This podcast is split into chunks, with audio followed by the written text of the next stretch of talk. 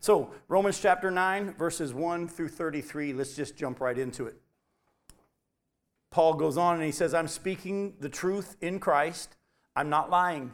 My conscience bears me witness in the Holy Spirit that I have great sorrow and unceasing or unceasing anguish in my heart. For I could wish that I myself were accursed and cut off from Christ for the sake of my brothers, my kinsmen according to the flesh. They are Israelites, and to them belong the adoption, the glory, the covenants, the giving of the law, the worship, and the promises. To them belong the patriarchs, and from their race, according to the flesh, is the Christ, who is God over all, blessed forever. Amen. But it is not as though the word of God has failed, for not all who are descended from Israel belong to Israel, and not all are children of Abraham because they are his offspring, but through Isaac shall your offspring be named. This means that it is not the children of the flesh who are the children of God, but the children of the promise. They're counted as, as offspring. For this is what the promise said About this time next year I will return, and Sarah shall have a son. And not only so, but also when Rebekah had conceived children by one man, our forefather Isaac, though they were not yet born and had done nothing either good or bad, in order that God's purpose of election might continue, not because of works, but because of him who calls, she was told, The older shall serve the younger. As it is written, Jacob I loved, but Esau I hated. What shall we say then? Is there injustice on God's part? By no means. For he says to Moses, I will have mercy on whom I will have mercy, and I will have compassion on whom I have compassion. So then it depends not on human will or exertion, but on God who has mercy. For the scripture says to Pharaoh, For this very purpose I have raised you up, that I might show my power in you, and that my name might be proclaimed in all the earth. So then he has mercy on whomever he wills, and he hardens whomever he wills. You will say to me then, Why does he still find fault? For who can resist his will? But who are you, O man, to answer back to God? Will what is molded say to its molder, Why have you made me like this? Has the potter no right over the clay to make out of the same lump one vessel for honorable use and another for dishonorable use? What if God, desiring to show his wrath and to make known his power, has endured with much patience vessels of wrath prepared for destruction? in order to make known the riches of his glory for vessels of mercy, which he has prepared beforehand for glory. Even us, whom he has called, not from the Jews only, but also from the Gentiles. As indeed he says in Hosea, Those who were not my people, I will call my people, and her who was not beloved, I will call beloved. And the very place where it was said to them, You are not my people, they will be called the sons of the living God. And Isaiah cries out concerning Israel, Though the number of the sons of Israel be as the sand of the sea, only a remnant of them will be saved. For the Lord will carry out his sentence upon the earth fully and without delay. And as Isaiah predicted, if the Lord of hosts had not left us offspring, we would have been like Sodom and become like Gomorrah. What shall we say then? That Gentiles who did not pursue righteousness have attained it, that is, a righteousness that is by faith, but that Israel, who pursued a law that would lead to righteousness, did not succeed in reaching that law? Why? because they did not pursue it by faith, but as if it were based on works. They have stumbled over the stumbling stone, as it is written Behold, I am laying in Zion a stone of stumbling and a rock of offense, and whoever believes in him will not be put to shame.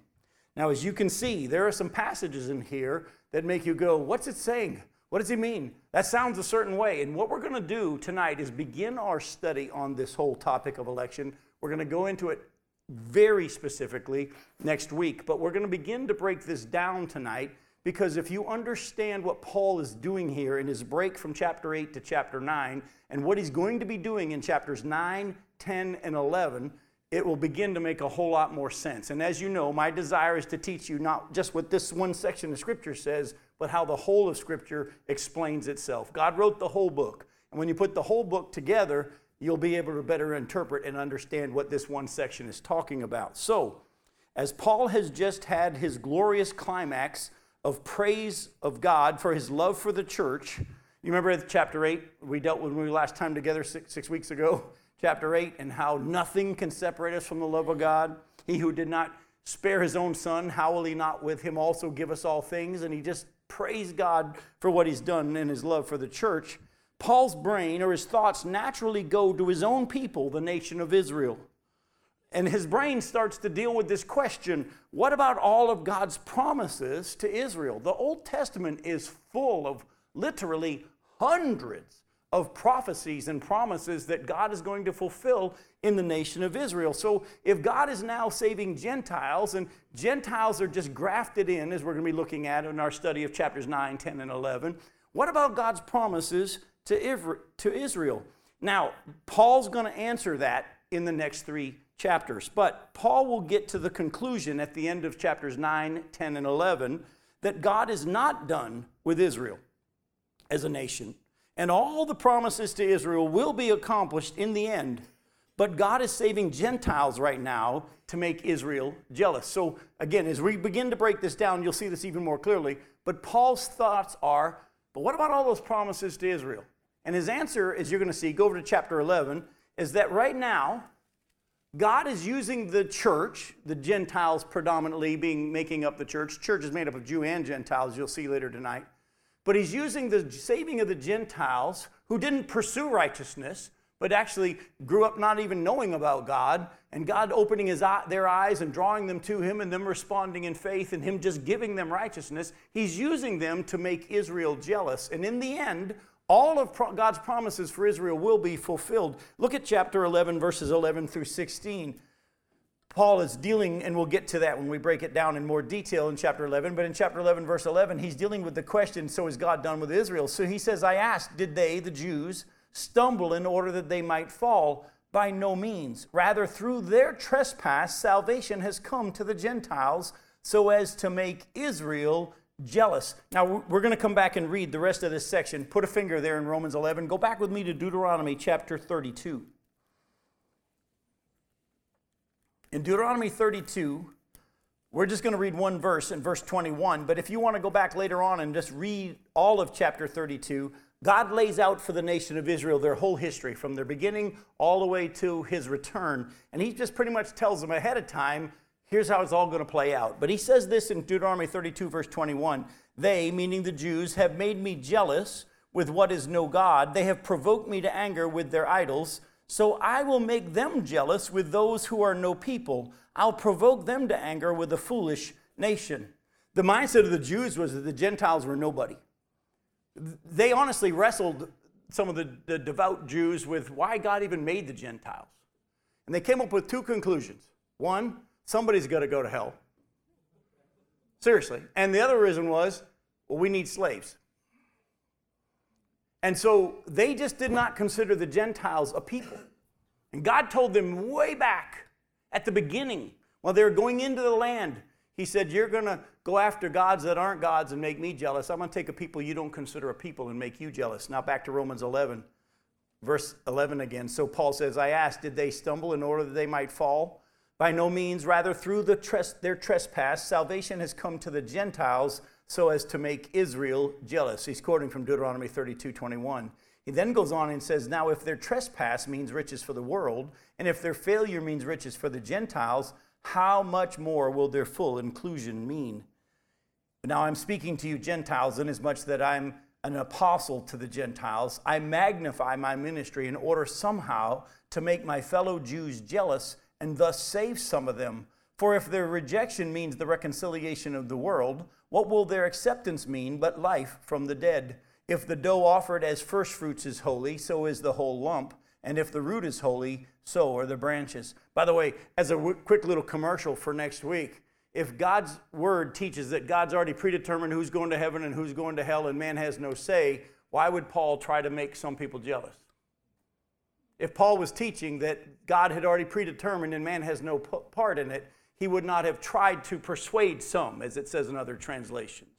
There's a whole depth to where we're going to go next week where I'm going to show you that if someone's saved, God did it. But man has a responsibility and man has a choice. Go ahead.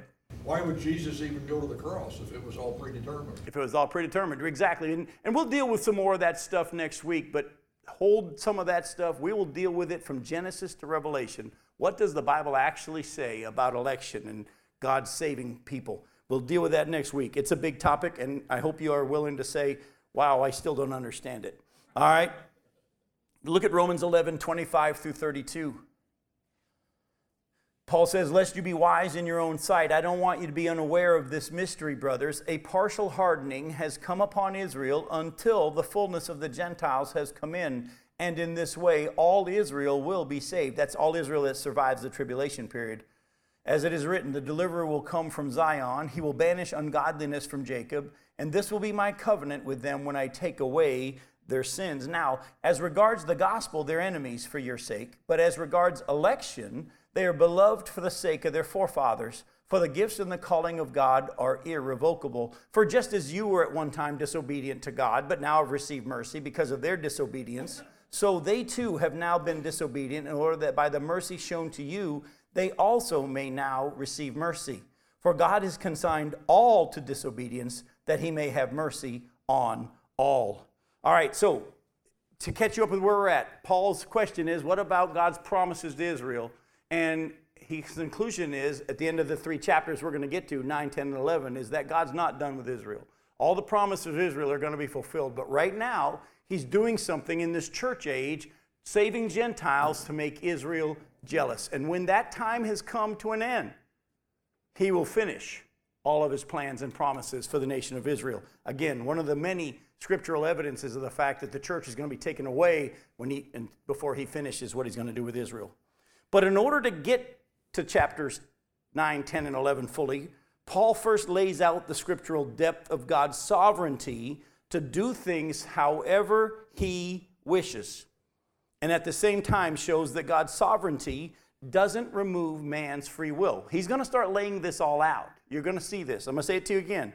In order to get to that final conclusion at the end of chapter 11, Paul shows that God is so sovereign, he gets to do this however he wants. This is his world, this is his show. How many of you had a say in whether or not you be born? Yet we come into this world wanting to, be in charge and to say how things ought to be. We even try to tell God how to do things. Well, if I were God, I wouldn't. Oh, we have to be careful. But yet at the same time, as Paul lays out the sovereignty of God to do things however he wishes, he never teaches that man doesn't have a responsibility. They're both here in this section of chapter 9 and in the whole of Scripture. So Paul starts off this next, sep- this next section, section of Romans by telling the Roman church of his deep love and concern for his own people, the Jews. Go back to chapter 9, look at verses 1 through 5.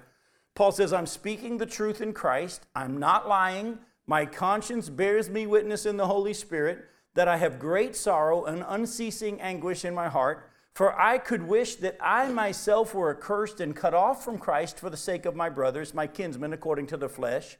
They are the Israelites, and to them belong the adoption, the glory, the covenants, the giving of the law, the worship, and the promises.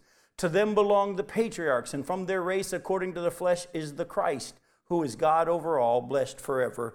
Amen. Don't miss how Paul starts off this section. He says, I'm speaking the truth in Christ. I'm not lying. My conscience even bears me witness in the Holy Spirit that what I'm about to tell you is the truth. It's going to sound crazy, and you're probably not going to believe me, but I'm not lying. The Holy Spirit is confirming it in my heart. What I'm about to tell you is it's the truth, just like Jesus is the truth. And he said this He said, If I could go to hell and that would cause the nation of Israel to be saved, I'd do it. Think about that for a minute. Would you be willing to go to hell for eternity for a family member or for a nation? By the way, that's what Jesus did. He suffered for us, did he not? He experienced separation from the Father so we wouldn't have to go to hell.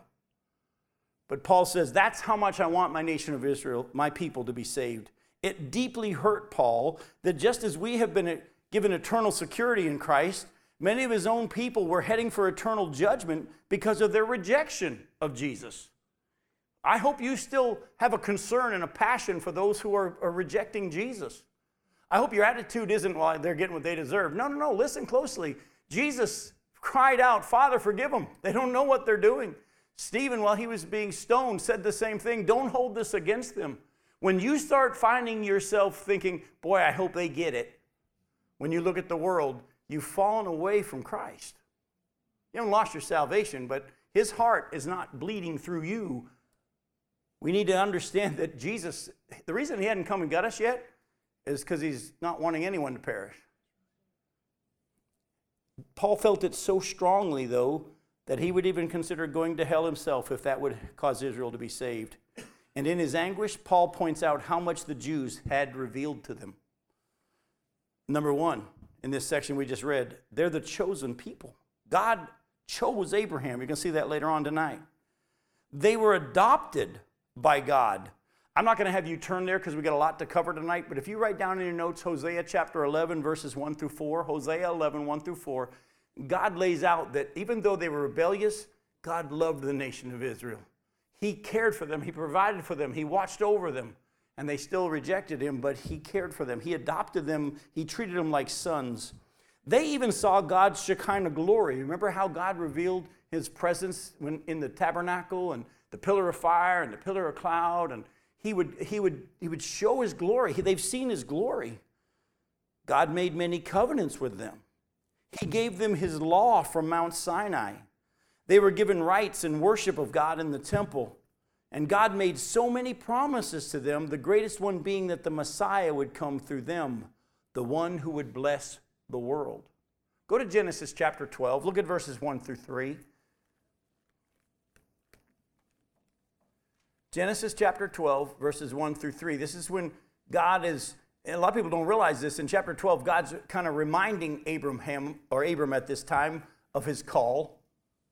In Genesis chapter 12, verse 1, it says, Now the Lord, I wrote in my Bible, had said to Abram, because where it's happening at this point, he's already called him out of there, of the Chaldeans, but he had kind of stopped for a little while and he had stopped following God. But at this point, the God had said to Abraham, Go from your country and your kindred and your father's house to the land that I will show you. And look at what God says to Abraham. Abram at the time, he says, I will make of you a great nation, and I will bless you and make your name great so that you will be a blessing. I will bless those who bless you, and in whom him who dishonors you I will curse. And in you all the families of the earth shall be blessed. Folks, this is a picture of God's promise to bring the Messiah, Jesus, the Savior of the world, through the nation of Israel. They also had the patriarchs. Do you know who the patriarchs are? Abraham, Isaac, and Jacob. Very good. Go back to Romans 11. We already read about this. Romans chapter 11. Look at verses 28 and 29. He then goes and says, As regards the gospel, the Jews right now are enemies for your sake, but as regards election, they are beloved for the sake of their forefathers. For the gifts and the calling of God are irrevocable. In other words, those promises God made, He's going to keep them. Well, that's good news for you and me, isn't it? Because hasn't He promised to never leave you nor forsake you? So His gifts and His call are irrevocable. You can't lose it if you got it. If you lost it, you never had it. Because once he seals you, you're his. And he made promises to Abraham, Isaac, and Jacob that have not yet been fulfilled. You can see that later on if you would do a study of Hebrews chapter 11, verse 13, and also around the end of the chapter 32 and following. These died not having received what was promised. The promises to Abraham, Isaac, and Jacob are still yet to be fulfilled. And Paul will explain that later on in our study uh, when we get to chapter 11. And then the last thing that he points out here in chapters 9, verses 1 through, 11, 1 through 5 is this. As we've already pointed to Jesus, who was and is God himself, but in his flesh, he was who? He was a Jew. So if you go back and look at Romans 9, 1 through 5, I'm not going to read it again, but all of those nine things Paul lays out, all of the ways that the nation of Israel had light revealed to them. By the way, if they had this much light revealed to them, how much higher accountability are they going to have as well? And you wonder why the nation of Israel has had it so hard over the years. We'll be judged in a measure of how much he's, had, he's revealed to us. So let's jump over to Romans 9 now, verses 6 through 9. He says, But it is not as though the word of God has failed, for not all who are descended from Israel belong to Israel, and not all are children of Abraham, because they are his offspring. But through Isaac shall your offspring be named. This means that it's not the children of the flesh who are the children of God, but the children of the promise are counted as offspring. For this is what the promise said About this time next year I will return, and Sarah shall have a son. Now, Paul asked this question Did God's promises to Israel fail since the Jews rejected their Messiah? No. And the actually the answer to this is twofold. The answer is no, but there's two levels to it. And this is actually one of the places where some people who try to teach that the church has now replaced Israel, they'll try and take this passage and say, well, not all who are actually born as Jews are actually of, of, uh, of Israel, but you can just be a person of faith, and that now is the new Israel. No, no, no. We get to be a part of Israel by faith, but we don't replace them. Remember all the promises to the patriarchs? He's going to finish what he started. Go back to John chapter 1, verses 10 through 13.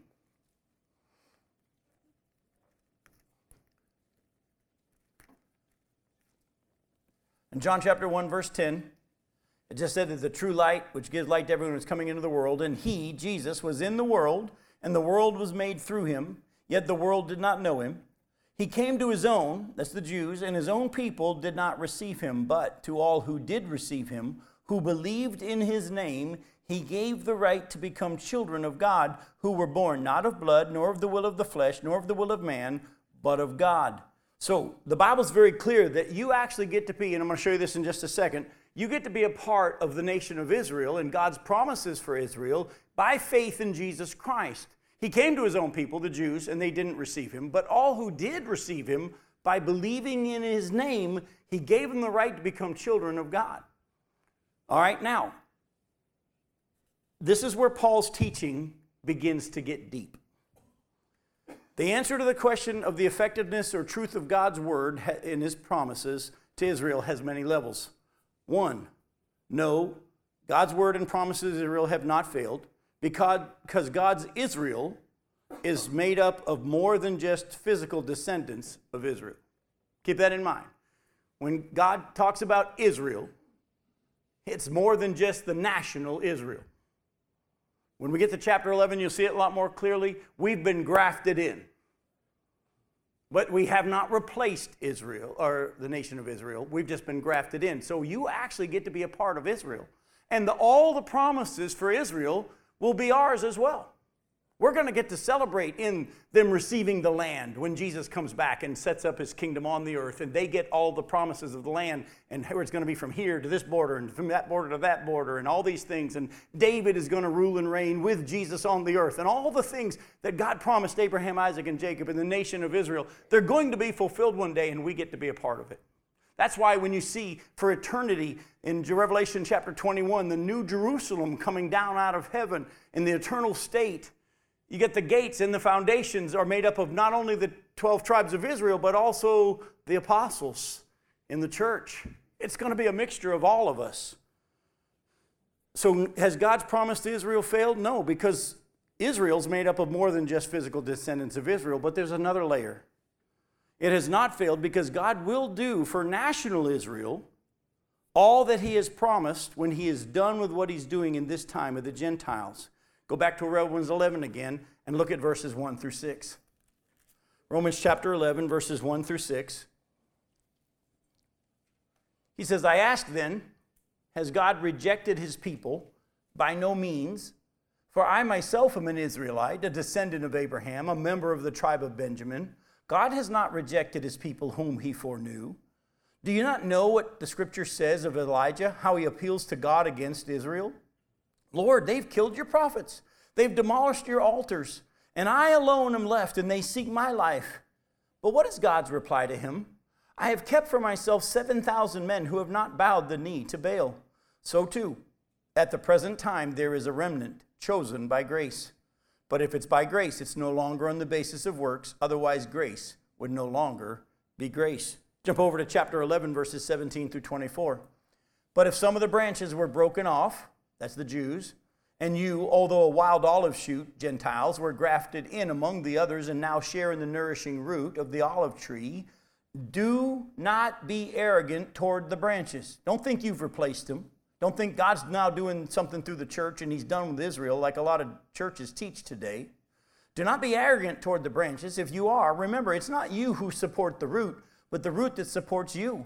Then you'll say, well, branches were broken off, so I might be grafted in. That's true. They were broken off because of their unbelief, but you stand fast through faith. So don't become proud, but fear. For if God didn't spare the natural branches, neither will he spare you.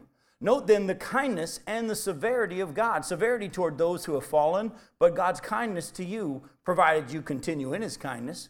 Otherwise, you too will be cut off. And even if they, if they do not continue in their unbelief, will and even sorry, and even they, if they do not continue in their unbelief, will be grafted in. For God has the power to graft them in again. For if you were cut off by what is nature a wild olive tree and grafted contrary to nature into a cultivated olive tree, how much more will these, the natural branches, be grafted back into their own olive tree? So, has God's promises to Israel failed? No, because the church actually is a part of Israel, and so his promises to Israel are being fulfilled in us right now, yet he's also not done with national Israel. And when he's done with the church age, he will finish all the things he said he would do in national Israel. That's why he then goes on in the very next verses, 25 and following, that we've already read. I don't want you to be ignorant about this mystery, brothers. A partial hardening has come upon the nation of Israel until the fullness of the Gentiles has come in. The church age is over, and then he's going to take them, us, and he's going to come and finish what he promised and what he said he would do with the nation of Israel. And all Israel that survives the tribulation period that's going to happen after the church is gone, all of Israel that survives that will be saved. That's why the prophecies say at that point you won't need any preacher saying, Know the Lord, because all the Jews will know the Lord. They'll all be saved, just like the scripture said. So, in explaining that God's promises for Israel are available to everyone, Paul shows how all along salvation has been offered to anyone who has faith in God's promise, his promised one. Go back to Romans chapter 4. We've seen this before, but maybe we need to be reminded. Romans 4, verses 13 through 25. Paul's been laying this deep theology out through the whole book. He says, For the promise, Romans 4, verse 13, the promise to Abraham and his offspring that he would be heir of the world did not come through the law, but through the righteousness of faith. For if it is the adherents of the law who are to be heirs, faith is null and the promise is void. For the law brings wrath, but where there is no law, there is no transgression. Now that's why it depends on faith, in order that the promise may rest on grace and be guaranteed to all his offspring, not only to the adherent of the law, but also to the one who shares the faith of Abraham, who is the father of us all as it is written, I have made you the father of many nations. We read that earlier. And in the presence of God, of the God in whom he believed, who gives life to the dead and calls into existence the things that do not exist, in hope he believed against hope that he should become the father of many nations, as he had been told, so shall your offspring be he didn't weaken in, the, in faith when he considered his own body, which was as good as dead, since he's about 100 years old, or when he considered the barrenness of Sarah's womb. No unbelief made him waver concerning the promise of God, but he grew strong in his faith as he gave glory to God, fully convinced that God was able to do what he had promised. That is why his faith was counted to him as righteousness. But the words it was counted to him were not written for his sake alone but for ours also. It will be counted to us who believe in him who raised Jesus from, from the dead, Jesus our Lord, who was delivered up for our trespasses and raised for our justification. And so he's been laying out look, if you could get saved by being good, what's the point of the promise? That's something you earn. But the promise has always been I will provide a child for you. I will, Sarah, this time next year, I will arrive and you'll have a child. This one that I'm going to give you, Abraham and Sarah, this miraculous Isaac, it's going to be through him that the promised one that is still yet to come is going to come.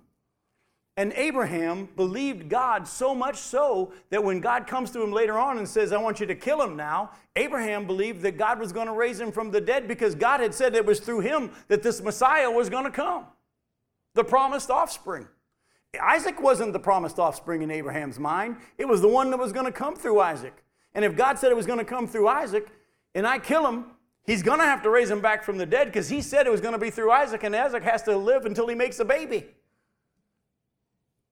And he believed God, and God gave him righteousness. And everyone who believes in God's promise of a provision for their sin through the one he has predetermined before the foundation of the world, you're going to see tonight. Everyone who puts faith in the one God has chosen will be given righteousness. It's always been by faith. Listen closely. That's how he's predetermined it from the beginning. Election, as you'll see next week, has a lot less to do with who and a lot more to do with how God has predetermined salvation to be. And he gets to say how he wants. By the way, I know you know this already. Jesus is the way and the truth and the life, and no one comes to the Father except through him, correct? Acts chapter 4, verse 12, there's no other name under heaven by which we must be saved, correct? So, would we not agree that God has already said there's only one way to be saved? But what about all these people that think, well, what about this way and what about that way? No. Uh, we, we maybe seem narrow minded, but we put all of our faith in what God has said. There's only one way to be saved, and that was predetermined before the foundation of the world. And it's always been by faith in God's provision. And that's how He did it, and that's the only way it's going to be. And it's not by effort, it's not by works, it's not by how good you are, it's simply by faith. And as you're going to see next week, you couldn't even get to that point of faith without Him drawing you. But does He draw everyone? The answer is yes, but we're going to show you more about that next week. Go to Romans. Actually, go to, go to Genesis chapter 3. We'll go to Genesis 3 and then we'll go to 1 Peter 1 real quick. Then we'll go to the next section of Romans. Genesis 3. Look at verse 15.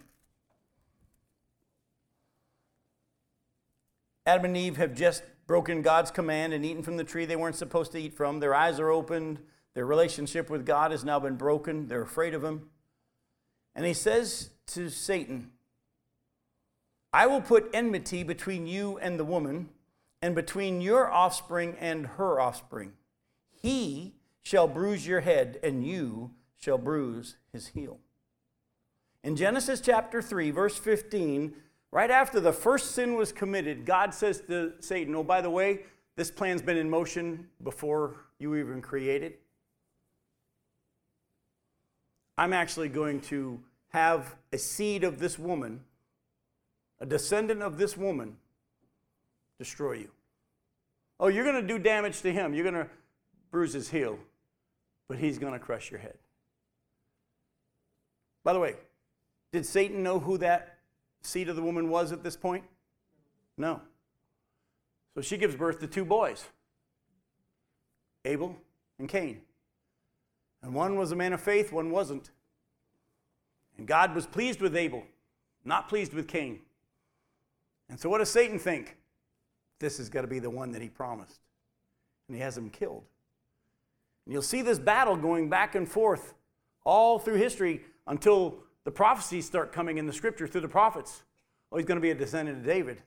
He's going to be actually God himself. By this point, Satan knows exactly who it is.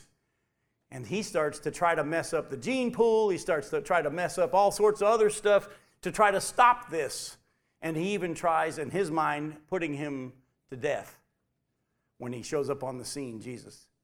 But it all falls right into God's plan, his predetermined plan of election. He's chosen how to be saved. Go to 1 Peter chapter 1. Look at verses 18 through 21.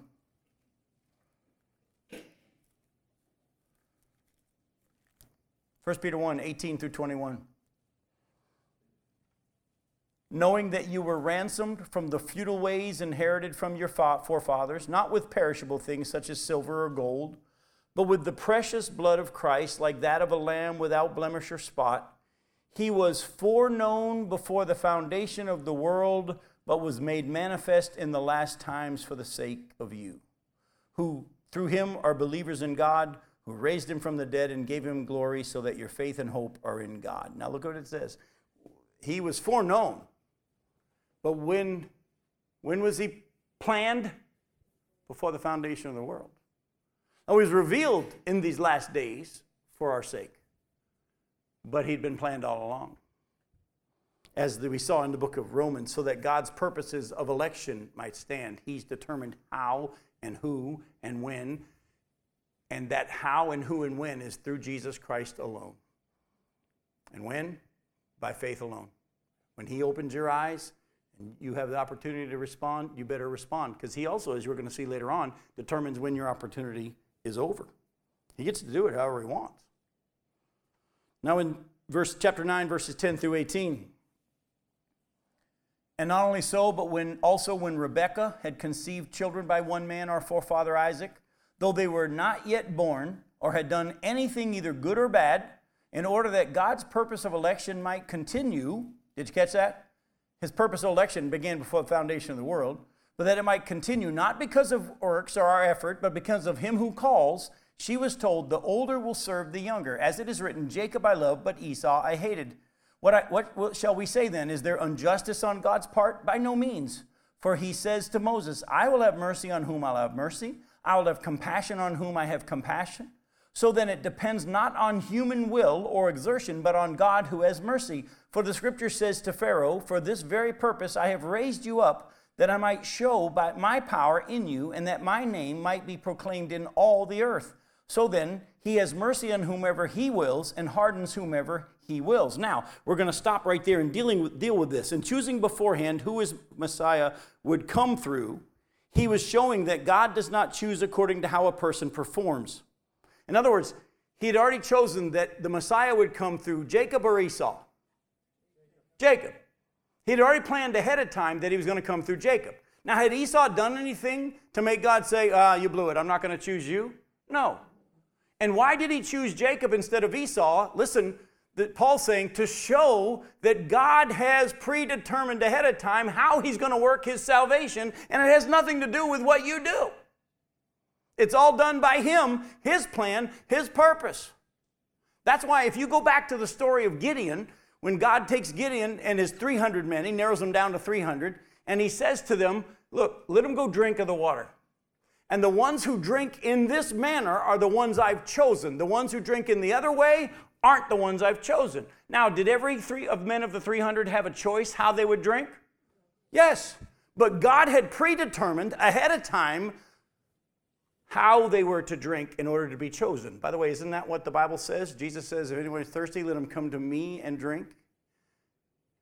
He'd predetermined that there's only one way to be saved, and that's to drink of Jesus Christ by faith. You can drink in other ways, but the way that God has elected to save and chose has nothing to do with us, has everything to do with His plan. He's predetermined that we drink of Jesus and only of Jesus. And if you don't drink of Jesus, you're not chosen. Those are the ones. Many are called, but the chosen are those who respond in faith to God's predetermined plan of salvation and do it the way He said. And to show that it's all by Him and His plan, He chose ahead of time before Jacob and Esau, both twins, before they were even born, He chose it was going to, the Messiah was going to come through Jacob to show that it has nothing to do with us and everything to do with Him. Do you understand? Now, Paul then shows how God will have mercy on who will have mercy, and he'll harden whom he will harden. And he uses Pharaoh as an example. Now, if you go and I wanted to do this, but I knew it would take too much time, but I can tell you to go do it. It's fun study. Go back and look at the story of Moses and, and, and Pharaoh. And you're going to look at that whole story of all the plagues. At the very beginning, God tells Moses, I will harden Pharaoh's heart. But at the beginning of the encounter with Moses and Pharaoh, the scripture clearly says Pharaoh hardened his own heart. And as you read, I could take you through it. I've marked my Bible all up. Go do it yourself and mark with one color the Pharaoh's hardening it. And then there comes a point where God says, He hardened Pharaoh's heart. You're even going to see God give Pharaoh one more opportunity after he hardened his heart. And Pharaoh hardens his own heart one more time. And from that point on in the story, every other one says God hardened Pharaoh's heart and he wouldn't let him go. God hardened Pharaoh's heart and he wouldn't let him go. God says, I'm going to harden Pharaoh's heart because I already see everything and I know how it's all going to play out and I'm going to harden his heart. But did Pharaoh have a choice? Yes, he did. But God, knowing he would harden his heart, used him as an example. And then there came a point where, after having his opportunity to respond appropriately, God says, Now you don't even have a choice. And let me say something to you, folks. We got to be willing to let God be God and every man a liar. And who are we as the clay to say to the molder, Why'd you do it this way? He has predetermined that He will give you, and He chooses everyone gets a different measure. There's a point where He says to each of us, and He determines how much light each of us give uh, or get. He says, There comes a point where I say, Okay, I'm done. You've had your opportunity. Now I won't let you be saved. And He'll harden whoever He'll harden, and He'll have mercy on whoever have mercy. If we're faithful to the scriptures and we try to be here, Jesus stood and said over Capernaum, It's going to be easier in the day of judgment for Sodom and Gomorrah than it will be for Capernaum because they receive more light. Listen to what Jesus says next. He says, If Sodom and Gomorrah had seen the miracles that I did in Capernaum, they would have repented in sackcloth and ashes. We then, in our human flesh, say, Well, God, why didn't you do that then? And because He says, That wasn't my plan. They had enough light to respond. And there came a point where I shut the door for them. And the day of judgment for Capernaum is going to be even harder because they had more light revealed to them. And he gets to do it however he wants. Folks, you're going to see this next week, but in God being sovereign over salvation, and it's his plan and his way, and man having a responsibility, it's not equal. It's not. How many of you, show your hands, had a blinding light and an audible voice knock you off your horse like Paul? Me neither. But you had enough to be saved, or you wouldn't be here. And to him be the glory. He gets to do it however he wants. And when he decides the door is shut, he decides the door is shut. Did you catch what we read earlier? A partial hardening has come upon Israel until the fullness of the Gentiles has come in. He's right now drawing more Gentiles, giving much more light to Gentiles than the Jews. Are they receiving enough to be saved? Yes, they are, but it's less. Is that fair? Are you God? Remember, this is all His plan. This is all His thing. And we want to be in charge of what we think it all should be. That's why we try to jump to one side or another. I'm going to show you next week that it's all there. God does the saving, it's His plan, His way. Man has a responsibility. But don't think that everybody's going to get the same amount. You better respond while He opens your eyes. Go to John chapter 12. And God hardened Pharaoh's heart to show that he will do that whenever he chooses. John chapter 12. Look at verses 37 through 40.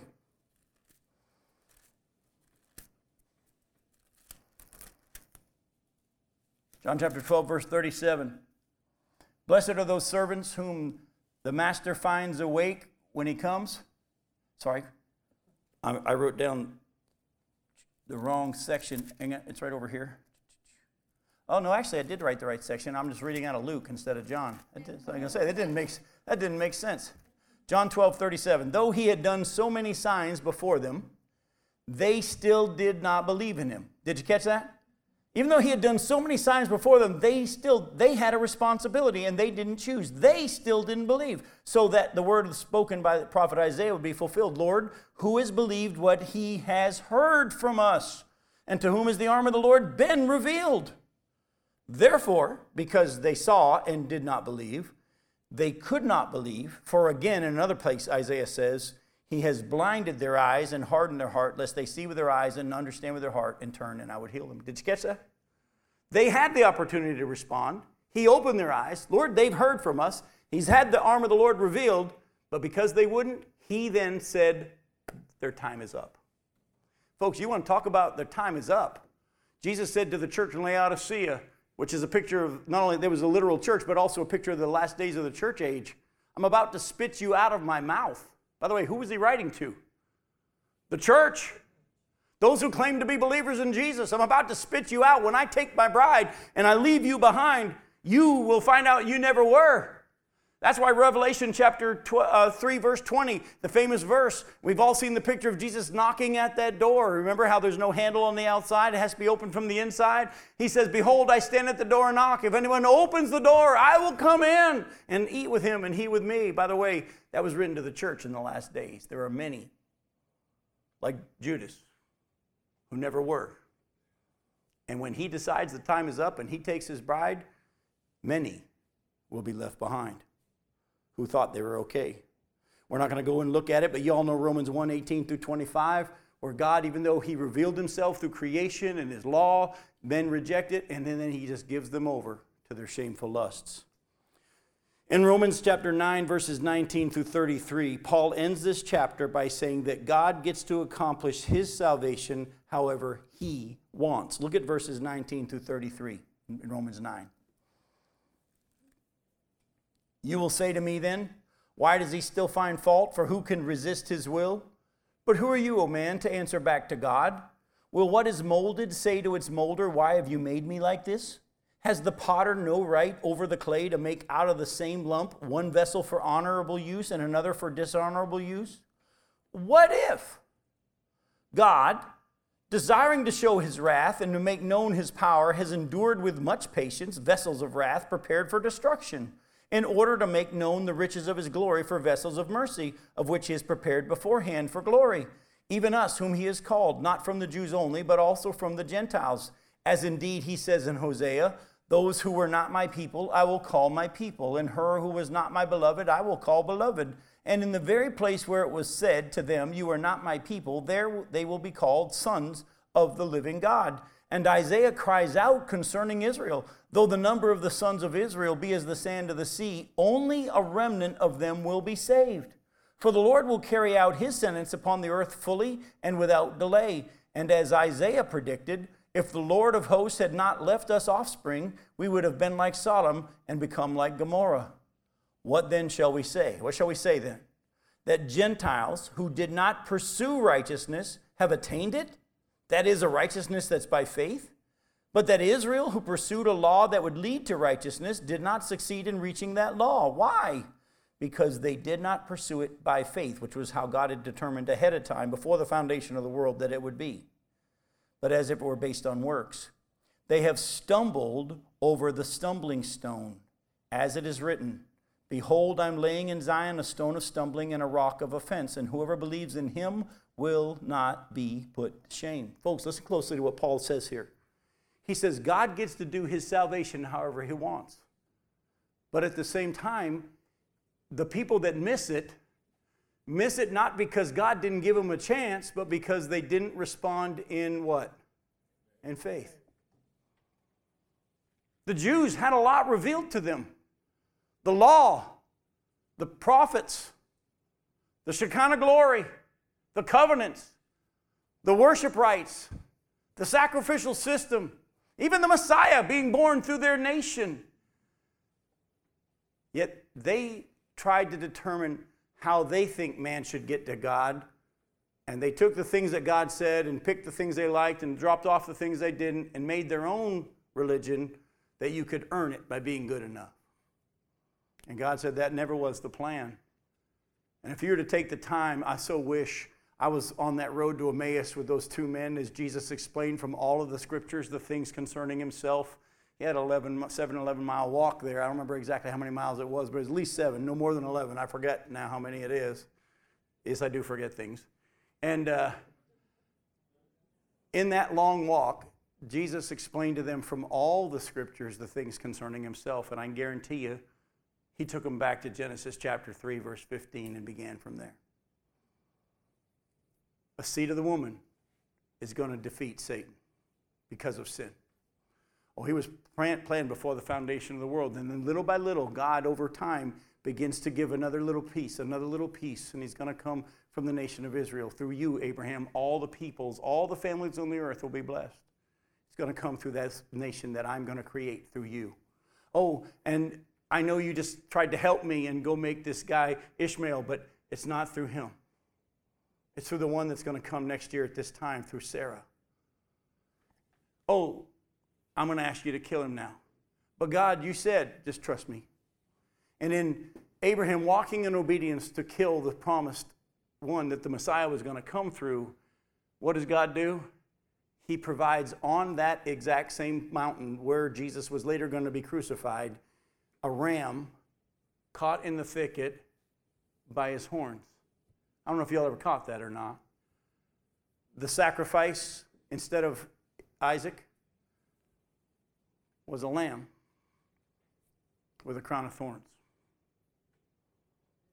Oh, I could go on and on and show you how he's going to come from the nation of Israel, but not only Israel, he's going to come through the tribe of Judah and be a descendant of David. And Isaiah said he's not only going to be from David, though, he's going to have the Spirit of God upon him, the seven spirits of God. And Isaiah 9 6 says he's going to be wonderful counselor, almighty God, the everlasting Father, the Prince of Peace. And Isaiah 53 then goes on and gives us some more how he's going to be bruised for our transgression, crushed for our iniquities. And the chastisement that brings us peace is going to be on him. The Lord's going to lay on him the iniquity of everybody.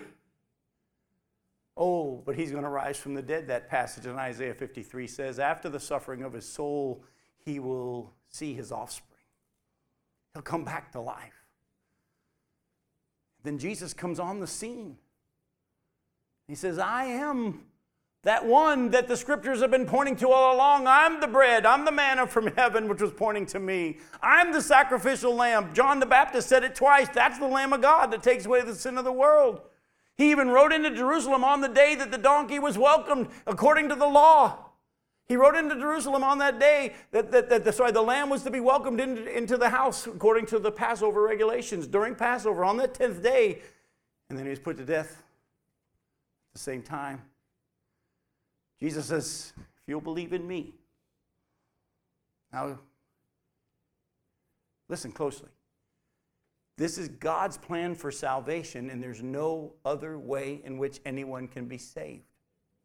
Oh, the people of the world say, well, that's not fair. That's not, I think it should be this way, don't you? And you run across them. I think there's lots of ways to God. I think there should be many people who could, I think God should let everybody in. Guess what? Who are you to say? This is His world, His plan, and He's actually got something even bigger in mind. We don't even have time to get into it because it's not covered in chapters 9, 10, and 11 of Romans. But let me just tell you the Bible tells us in the book of Ephesians, chapter 1, that He has planned before that not only to have salvation be through Jesus, but he's got an eternal plan about Jesus that's going to blow your minds. I mean, Paul uses words like extravagance and blessed, and it's going to be excessive what God does through Jesus and for Jesus, and we get to be a part of it for eternity. If we even saw what it would be like now, I don't think any of us could make it.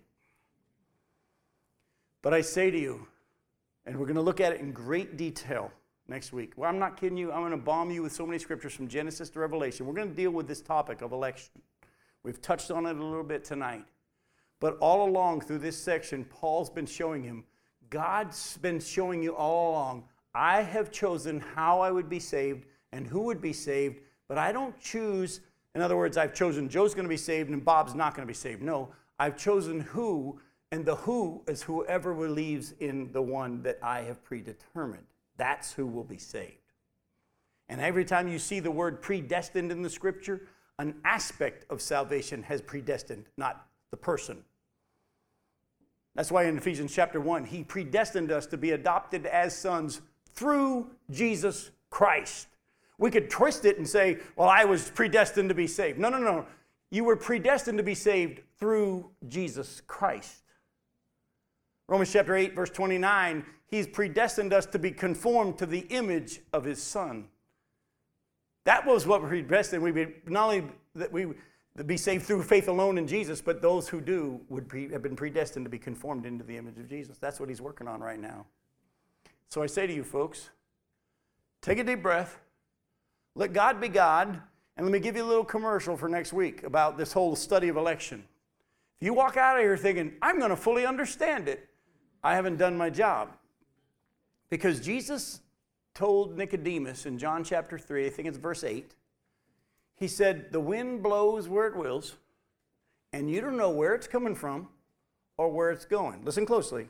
So it is everyone with everyone who's born of the Spirit. In other words, you're never going to figure it out. And the sooner you just relax about trying to figure it out and believe the whole of Scripture, that if I do respond, it's because I didn't even look for him. He began to draw me by his mercy. And he draws everyone, but not everybody gets the same amount of drawing. And I will be held accountable for whether or not I responded to the amount of light that I got. But when we get there, there won't be a person of us that says, Yeah, I had faith. No. By his grace, this was his plan all along. And he opened my eyes to it. You ever heard people say a dead person can't respond? We were dead in our trespasses. A dead person can't respond. You ever heard that one? If you're dead, you're dead. You can't do anything. God has to do it all for you. Anybody ever heard that one? It has said a lot. It said a lot. But next week, Next week. Make a little commercial though. You go back and look at the seven letters to the churches in Revelation. And Jesus is talking to this one church that has the appearance of being alive, but it's dead. And he tells the dead church, Wake up. Wait a minute. If they were dead and they had no ability to respond, why would he tell a dead church to wake up? Because when he speaks, the dead can wake up. You can be dead in your trespasses, and he speaks. You have the ability to respond. You still got to choose whether or not you're going to. But if it was impossible for a dead person to ever respond, and God has to do it all for them, he would never have told those in that church, You're dead. Wake up. Repent. Much more next week. Till then, I love you. Thanks for coming.